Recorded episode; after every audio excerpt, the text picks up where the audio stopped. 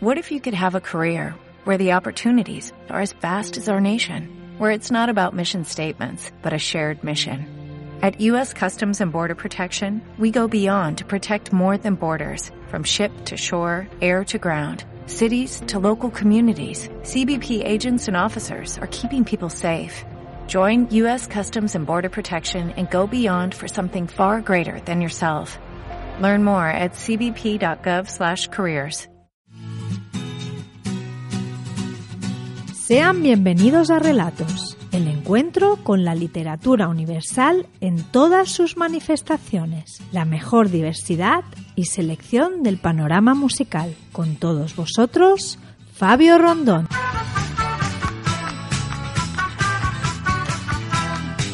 Hola, ¿qué tal? Un saludo cordial de parte de Antonio Adamus en el control de sonido y quien produce y comenta a un servidor.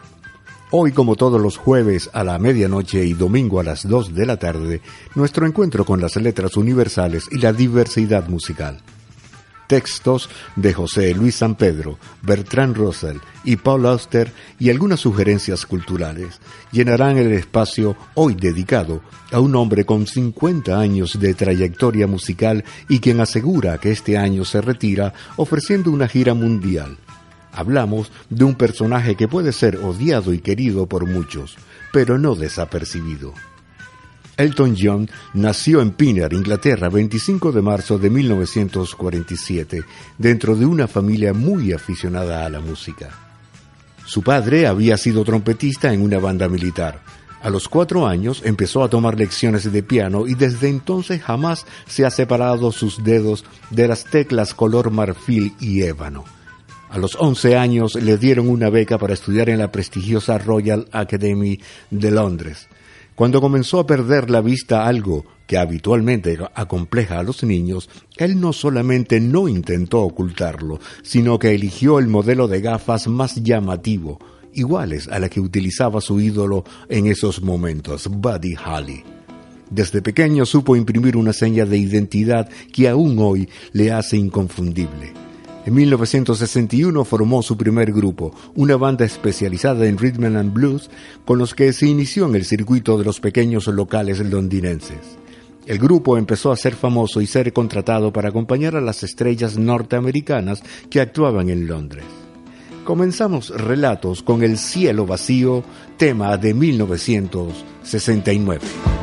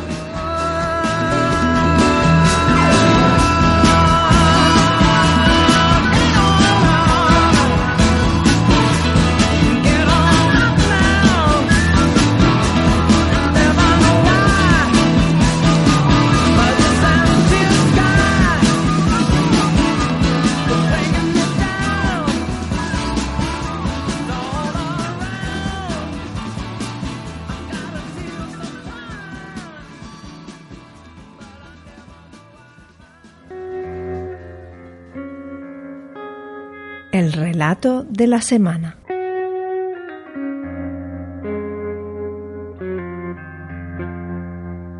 Nuestro relato de la semana va a cargo de José Luis San Pedro. Un artículo escrito el 23 de septiembre de 1991 por un centenario latinoamericano. El terremoto que conmueve ahora los cimientos de la geografía política internacional afecta también a los proyectos para el quinto centenario concebidos cuando se distinguían tres mundos, pero ejecutables cuando ya solo hay dos, el norte y el sur, es decir, los ricos y los pobres. La minoría poderosa, dirigida por Estados Unidos, y la mayoría dependiente y dominada, incrementada ahora con países del este. ¿Hacia dónde vamos? Los ricos proclaman el final de la historia con capitalismo por los siglos de los siglos. Para muchos sureños, entre los que me cuento, ese sistema es otra etapa más, como antes el feudalismo, y su creatividad inicial está ya en crisis, aun cuando pueda durar decenios. Cuando una estructura social no favorece a todos, es difícil creer que sea definitiva. La historia continúa. Pues bien, ya que conmemoramos el viaje de Colón con motivo porque unificó el escenario mundial, hagámoslo al menos mirando al futuro para que no ocurra como en 1892. ¿Qué ha quedado de aquel cuarto centenario? Mis lecturas de viejas revistas me permiten aludir a múltiples festejos, odas, discursos campanudos y hasta un discutido zarandeo de los restos del almirante. Quedan monumentos, claro, pero algo aún vivo, algo útil hoy para nuestras vidas, lo dudo. Al menos no está presente en la memoria de todos. Hagamos ahora un centenario que deje huellas fecundas y para ello empecemos por archivar la polémica sobre si los conquistadores fueron buenos o malos. Reconozcan unos que destruyeron vidas y culturas, pero admitan otros que también llevaron vidas y culturas. Fueron hombres de su época y es injusto juzgar con ética de hoy hazañas a veces admirables.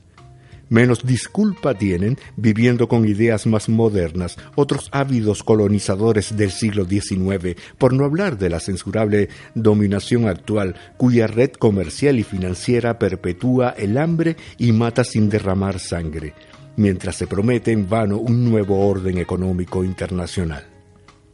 Y si vemos en salvajismos bélicos, los aztecas sacrificaban a sus enemigos con más dignidad que los estadounidenses enterrando vivos a los soldados iraquíes. Asumido el pasado resulta indispensable para crear resultados duraderos saber bien lo que somos, si creemos nuestra propia retórica. España, tanto como América Latina, pertenece al sur, aunque esté en Europa. Es un país dependiente energética y tecnológicamente, condicionado por decisiones externas en lo comercial y en lo financiero y más aún en lo político, según se comprobó en la Guerra del Golfo. Si seremos dependientes que hasta para filmar una película sobre Colón confiamos nada menos que a la producción de USA y el director de Rambo. Somos como tantos y no más países de la talla de Brasil o México o Argentina, cuyo resurgimiento cabe esperar. Las madres que no saben cesar a tiempo resultan castradoras y la retórica madre patriotera está ya fuera de lugar porque las hijas son adultas. Por eso, un buen paso hacia el realismo y la sincera solidaridad sería arrinconar el epíteto iberoamericano, lo mismo que ya lo hicimos con los hispanoamericanos. Ante todo, y es razón decisiva, porque ellos decidieron llamarse América Latina, como lo prueban estadísticas y siglas internacionales. Pero además porque si bien latinos somos todos, por injerto aquí sobre la cepa íbera o celta, en cambio ellos no tienen nada de íberos. Despejado así el campo de recelos y susceptibilidades e instalados ya en el presente y en la igualdad, resulta obvio este centenario solo dejará huellas fecundas si tiende a fomentar una comunidad cultural capaz de crear poco a poco instrumentos políticos de concertación eficaz. A solas no haremos nada. No por mucho figurar en las fotografías de las cumbres seremos uno de los mangoneadores del norte. Como no vamos a encontrar petróleo ni adelantarles en la técnica, nuestro destino será estar en las resultas de sus negocios y cargarles la escopeta si hay guerra, como los secretarios de los señoritos en las cacerías de la JET. Comprendo que esa instrumentación política suena utópica, pero todo lo nuevo fue antes utópico. Se trata de empezar y mientras tanto la comunidad cultural es un hecho. Además, es urgente reforzarla porque está amenazada como el Islam y las demás grandes culturas. La prepotencia técnica del norte, su dominio político, la presión de sus intereses económicos está infiltrando entre nosotros los gustos, las maneras, los criterios y los prejuicios del estilo de vida anglosajón para convertirnos en buenos clientes. Nuestra gran tarea pendiente, y proclamarlo daría sentido al quinto centenario, es defender nuestra manera de vivir contra la contaminación noratlántica. Con las comunicaciones actuales, el océano es aún hoy más estrecho que el mar de los romanos, y en torno a ese mare nostrum suratlántico podemos revivir ahora, al menos para ciertos fines, la antigua mediterraneidad orientación varía hacia el futuro, porque si el capitalismo va a ser eterno, según cree el norte, como si lo sustituyese un sistema más sensible a nuestros valores humanos, porque en toda dependencia la estrategia de ser doble, por una parte sobrevivir bajo la dominación, pero al mismo tiempo trabajar para la libertad o al menos para una interdependencia igualitaria. Esa aspiración solo es posible apostando por el sur al que pertenecemos. El sur es la muy inmensa mayoría, tanto en hombres como en recursos, y en el sur emergen ya corrientes ideológicas como la ecología, los derechos humanos o la teología de la liberación. Solo habrá un orden nuevo si se hace por el sur o con el sur. Nunca lo establecerán quienes tan ávidamente siguen beneficiándose del actual. Lo importante es un centenario en el polo opuesto del precedente, porque aquellas naves ya están de vuelta en la voz de Rubén, de Vallejo o de Neruda, o en la novela de la pintura latinoamericana, para decirlo de una sola palabra, un centenario latinoamericano.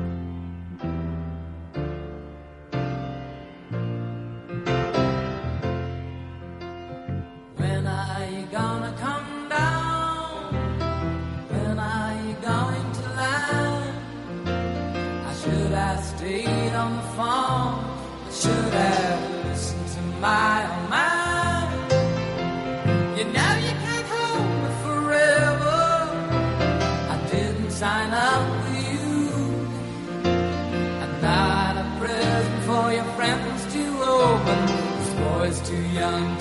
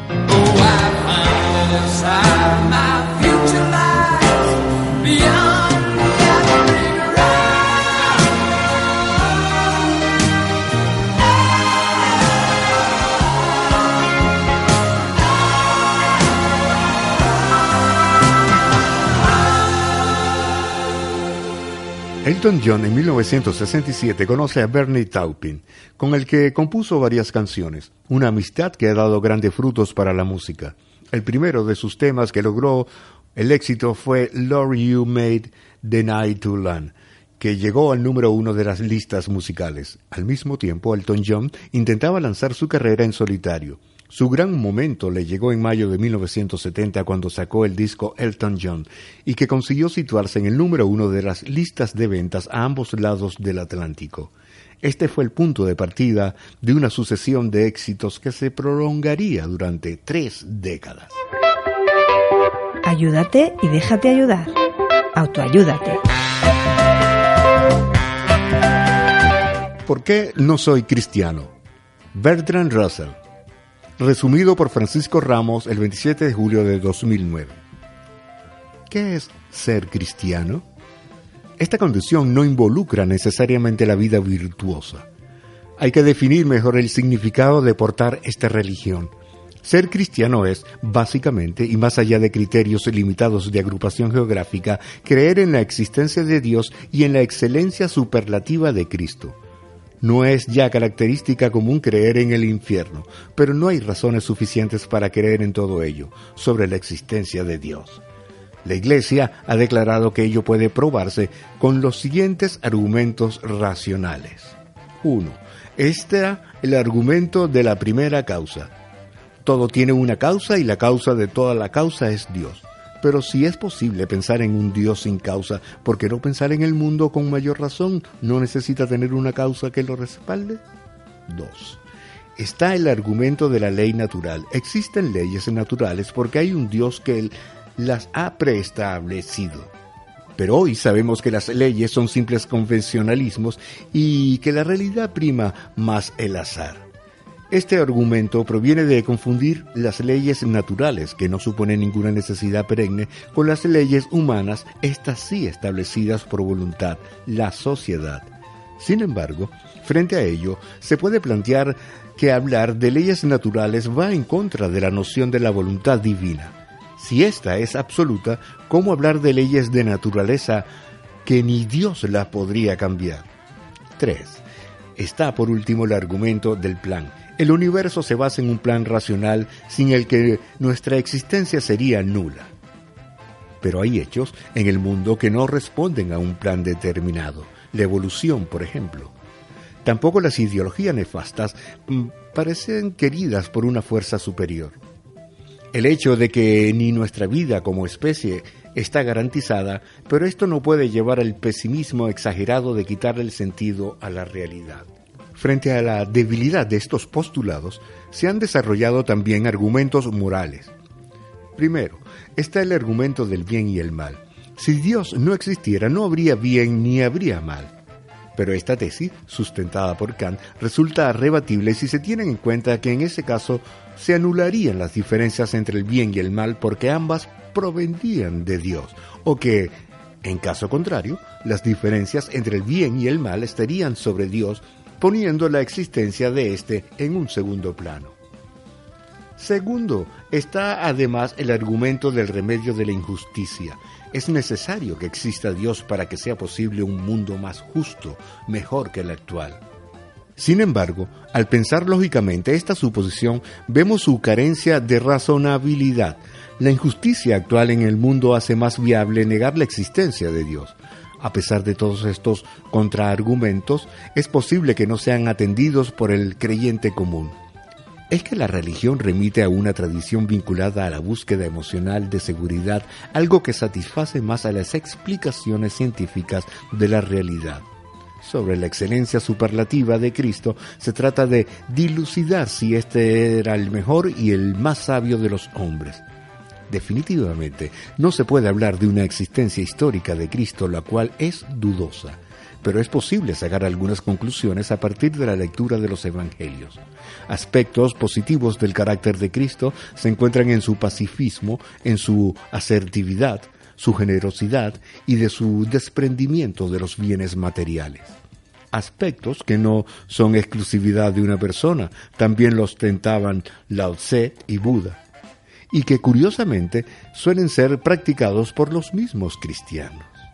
Sin embargo, hay motivos para dudar de la superioridad absoluta de Cristo y esto se desprende de los aspectos negativos de su carácter descritos en los mismos evangelios.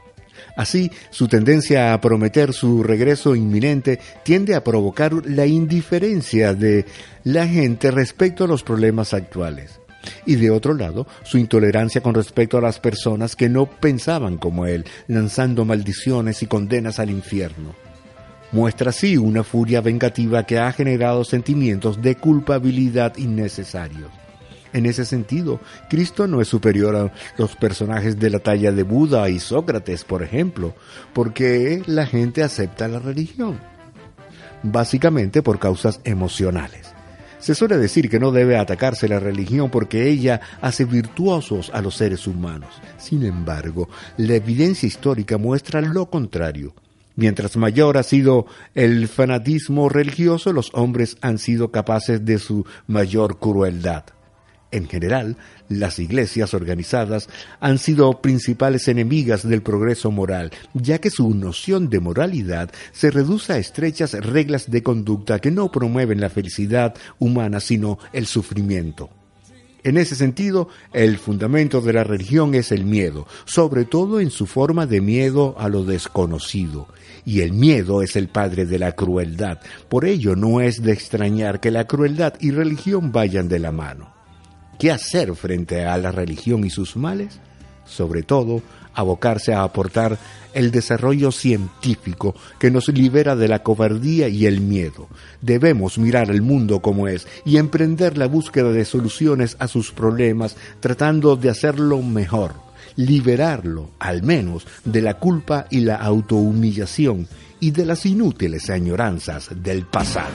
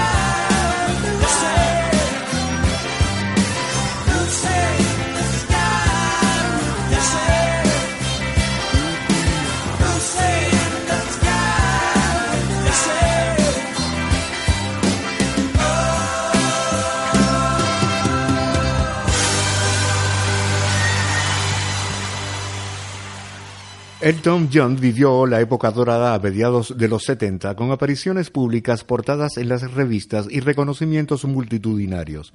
Dos conciertos en Los Ángeles ante más de 100.000 personas, una estrella en el Paseo de la Fama de Hollywood y un super éxito escrito con John Lennon le hicieron el rey de aquella década. En los años 80 moderó su imagen y su música haciéndola más melódica. A pesar de haber manifestado su bisexualidad en 1974, Elton decidió casarse en 1984 con la ingeniera de sonido Renate Blonelun, un matrimonio que fue un desastre y que acabó en un escandaloso divorcio. La voz del poema.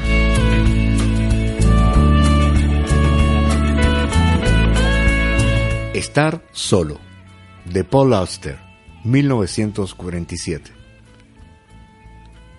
Está solo y desde el instante en que empieza a respirar no está en ningún sitio. Muerte plural, nacida en las mandíbulas de lo singular y la palabra que reconstruiría un muro a partir de la piedra más interna de la vida.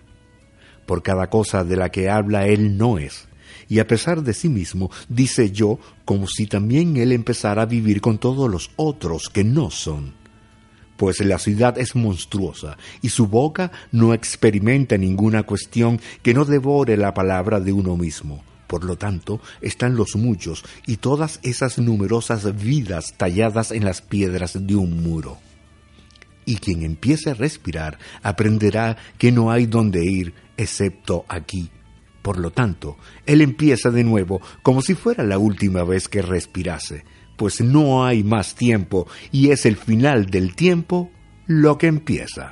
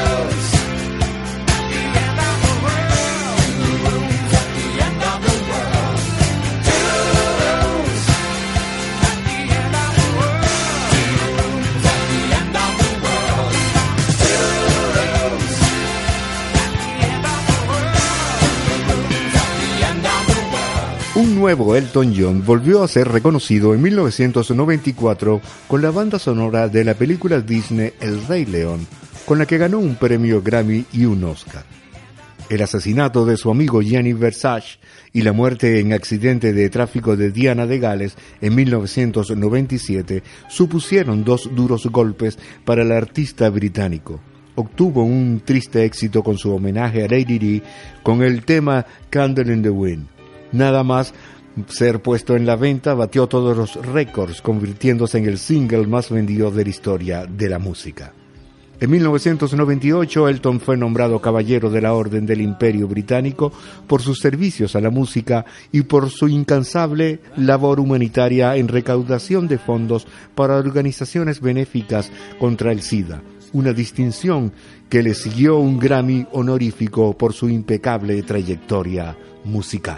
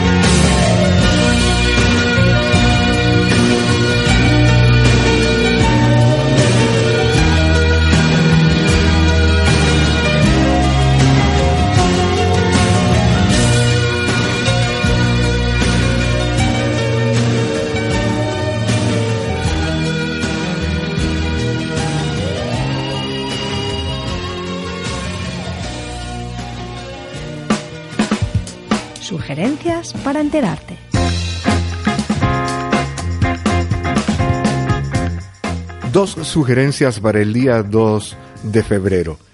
Uno de teatro danza, presentando La hija de la luna, de Mecano, en el Palacio de Exposiciones y Congresos de Granada. Y por otra parte, flamenco con Marina Heredia y Dorantes, en el Auditorio Manuel de Falla.